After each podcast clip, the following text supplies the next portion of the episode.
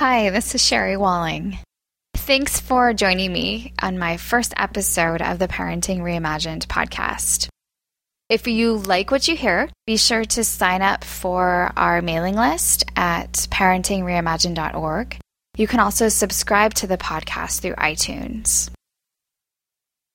For the first episode, it made sense to me that if I'm going to do a podcast about parenting, I should start from the beginning. From my beginning. I am your mother, Marcia Muterspa. For the first episode, I decided to interview my mother. She talks with me about just a bit of the wisdom that she's accumulated over 40 years of being married, 35 years of being a mother, and 35 years of living with multiple sclerosis. She talks about her favorite moments, things that were hard, things that she wishes that she had done differently, and she talks about her hopes for the future. Thanks for tuning in, and I hope that you enjoy this interview as much as I did.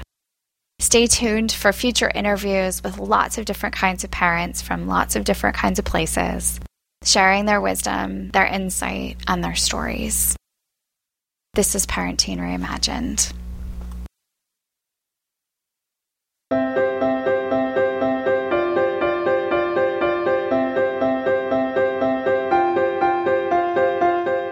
This is Parenting Reimagined, a place where the conversation goes beyond what we do as parents, and we take the time to consider what parenting teaches us, how it transforms us, and what being parents means for the landscape of our inner lives.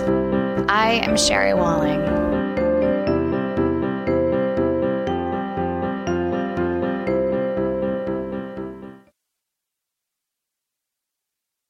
Well, why don't you start by saying a little bit about your family?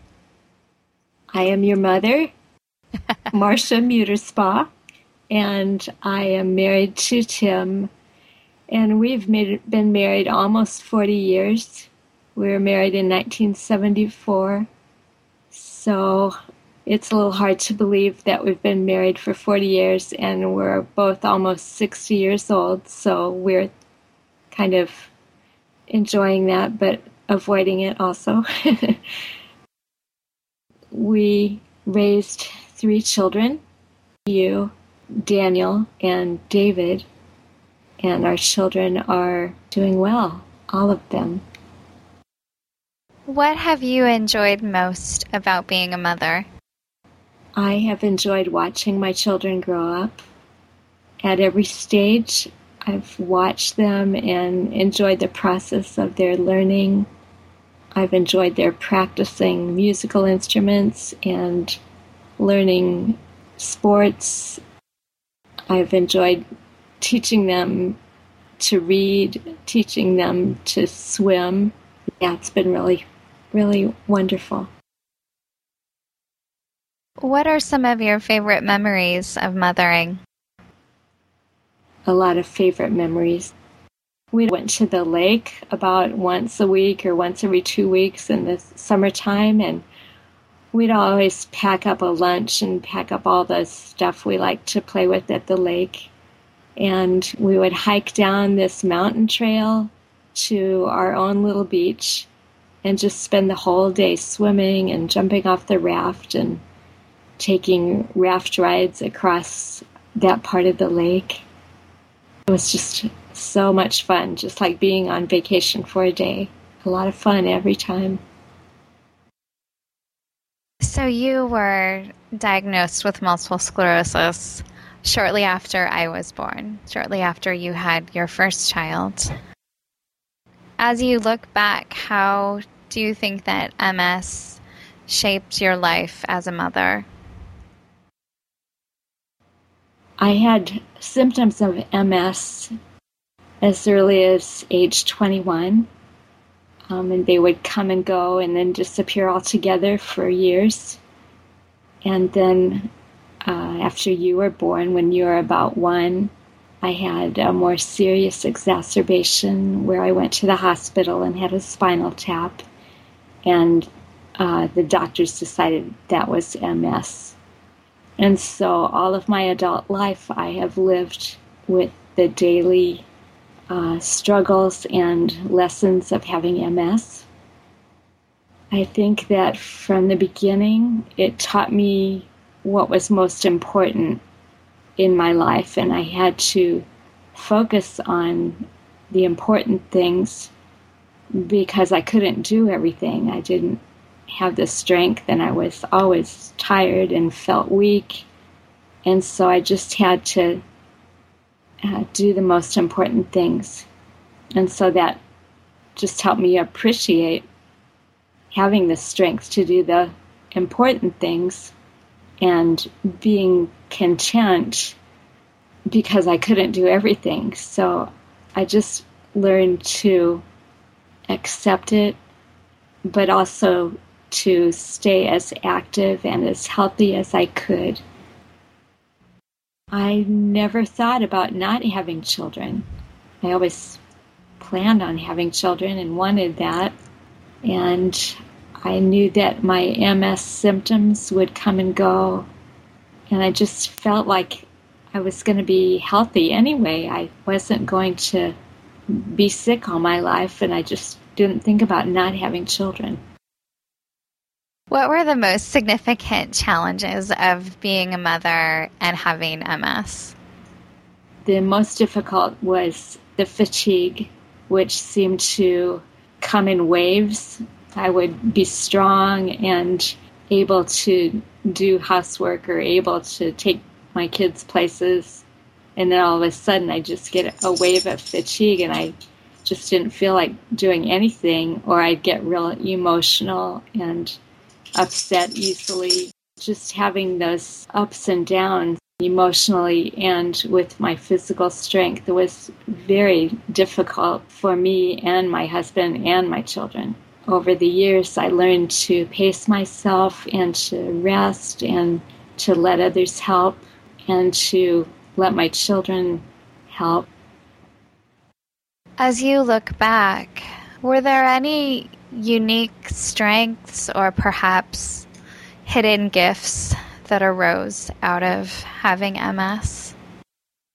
Yes, for sure, because it pushed me to rely on God um, every day and turn to Him every day in prayer. And I, I just learned to grow in my faith.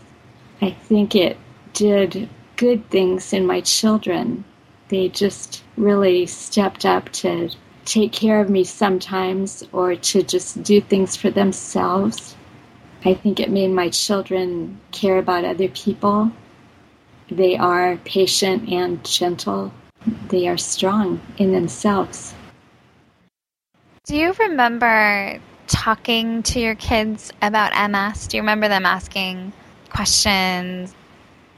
Well, it seemed like occasionally I would try to talk to them. They did have simple questions. I wanted to know if they were self conscious about me walking with a cane or walking slowly or using a wheelchair and if that made them feel uh, strange or if if their friends ever commented on me being different they were always so gracious and sweet and and they would say, "No, mom, I don't care. I don't mind." I even asked my son David uh, today if my having MS had any uh, negative effect on him, and he said, "No, you always inspired me." That was very special to have him say that. I think you're right. I think all three of us would say something like what Dave said about, you know, it was either inspirational or I think I would say that I was so grateful that you were home with us. But it's it's so interesting to me because I never remember us really talking about it. It's not like you sat down and explained, I have MS and it's okay. It's actually good in some ways. We just naturally knew that. We all kind of came to that conclusion by ourselves. Mm-hmm. And I'm just, I'm curious about how that happened. I don't know, except it was always part of our lives. And you saw dad trying to help me, you know, picking me up when I fell. you saw me grabbing onto things to keep from falling, and you reached out and helped when I needed you. I remember, you know, specific times when each of you just had to step up and do something extra. I think it's just the way it was. It, it was always like that.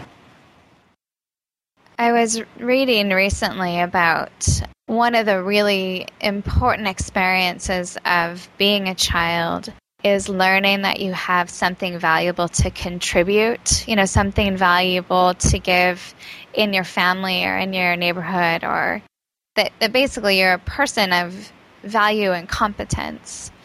And um, the author was talking about how this generation of children are almost over coddled. They don't really have to do anything difficult, and there's not very much that's expected of them. It just it strikes me that in our family, all of us did have to step in and help, and we really were needed. And that that sense of being needed and being able to contribute and to help was actually really valuable for all of us, I think. Uh-huh. I think you always understood that MS, it wasn't going to make you sick. You weren't going to get MS because I had it and you knew that I wasn't going to die from it. But I think you were worried that I would get sicker, probably were a little afraid that I would be, you know, more disabled than I was. I think God has protected us all from fears and worries about it. When you talked about what you loved about mothering, you said that you loved watching us play in the yard or watching us play sports, watching us play music. And I remember you watching a lot. Is there any sadness about not being able to join in a bit more? I think I've learned that watching is not a passive thing, but it's actively being there and observing and participating I think watching is a really neat thing. But I also know that I needed to listen more and be a more active listener. I think you guys didn't really want my opinion and you didn't very often need my advice, but you always wanted me to watch you. And even as little kids, they say, Watch me, mom, when they go down the slide or when they're on the swings. They, just want a parent to to be watching and be enjoying and be actively there, not not passively, but full attention. I think that's been my delight, even though it hasn't been as much energy and involvement as um, many parents can do. I think that's a really profound reminder for many of us in this modern age where we are often on cell phones or iPads or we're so connected digitally that we are often perhaps distracted. Mm-hmm. And the way that you describe watching as being really present, I think, is really wise and probably a good word for me and for my friends about how to really, really watch what our kids are doing. I think it's important to watch them as they get older. You know, you think that as your daughter and sons grow through high school that they don't need you as much, but they do need you to be smart and to be aware and informed about the issues. And I think I was naive and maybe used my MS as an excuse to take it easier instead of dig in and parent harder. You know, you can't avoid your children's mistakes, but you can sure be better informed about the issues and talk about things more. So I would encourage parents, younger parents, to just really stay with them, stay with them. What has being a mother taught you about God? God is all sufficient and His grace is enough for me. When I'm weak, He is strong and He makes me strong and He is my strength. Um, I need His guidance. And when I pray, He watches over my children and He is with them wherever they go. So I don't have to be a, afraid for them. He protects them. So that gave me a lot of peace um, as I was um, raising my children. I learned that when you went to Ghana, I learned that when I pray, God was right with you. Even though you were on the other side of the world, I knew He was right there. So that helped me to trust Him for your safekeeping while you were so far away. And I've had to do that with each of my sons in the adventures that they've gone on through their lives when when I was scared and worried for them. When I would pray, I would know that God was there with them and taking care of them, and I didn't have to worry. Is there anything you wish you had known about mothering before you started? I don't think we thought of teamwork until you got married and you and Rob had our grandsons, our ch- your children. You really were great examples of teamwork. And I think if we had thought about that more or known about that, we would have shared more of the nurturing of our children uh, we would have just thought more about working together as a team. We also probably could have made closer friends with other families instead of staying a little bit off to ourselves because we had chronic Ill- illness to deal with. So, those two things, uh, teamwork and having more family friendships, would have been a good thing. When you had small children at home, your job was your vocation, your calling, your work was tending to us, taking care of us, and, and taking care of our home. I know it's been pretty tough in some ways since we've all left home. You want to talk about that a little bit? How have you reoriented or figured out what life is about now that you don't have children at home? Oh dear. Well, it it's been quite a process experiencing that empty nest feeling. It's been really hard. It's probably the hardest stage of my life. I've learned to keep in touch and stay involved, but it's just more difficult when there's more distance between us. It's been hard because I just haven't quite known what my talents are, what my gifts are.